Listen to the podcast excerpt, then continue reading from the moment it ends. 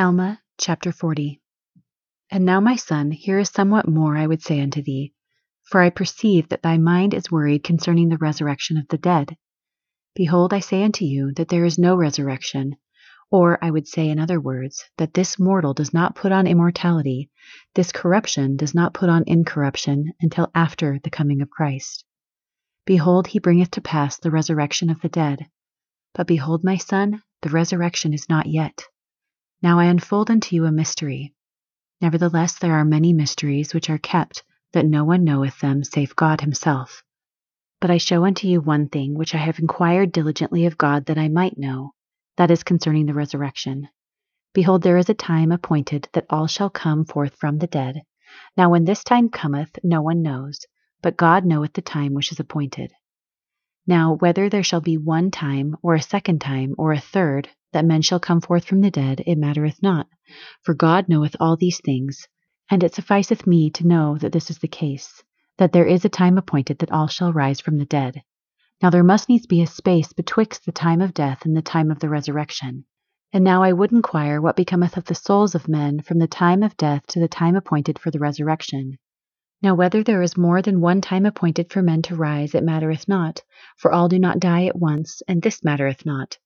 All is as one day with God, and time only is measured unto men.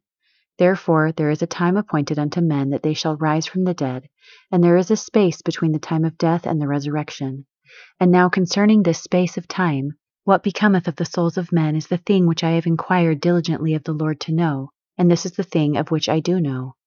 And when the time cometh when all shall rise, then shall they know that God knoweth all the times which are appointed unto man.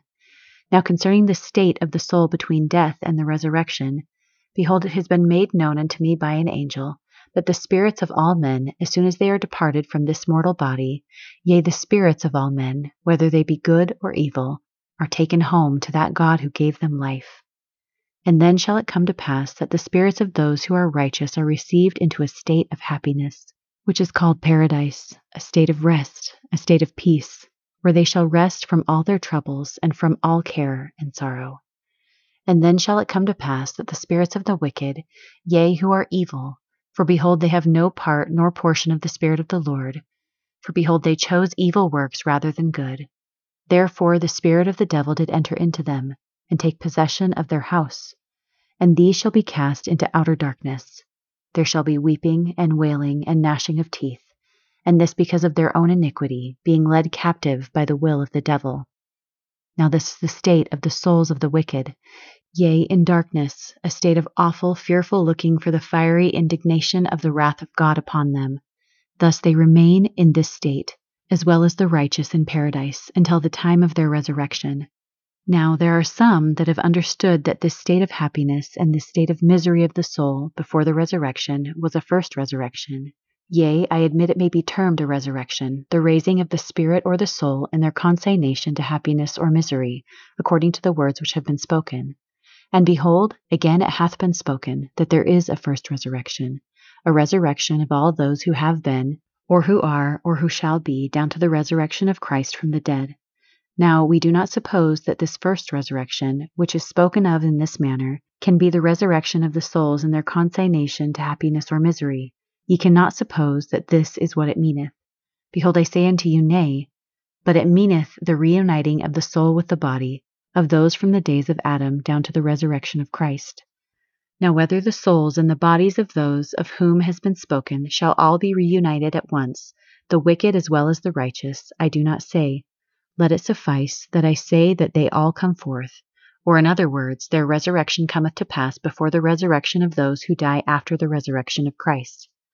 Now, my son, I do not say that their resurrection cometh at the resurrection of Christ, but behold, I give it as my opinion that the souls and the bodies are reunited of the righteous at the resurrection of Christ and his ascension into heaven.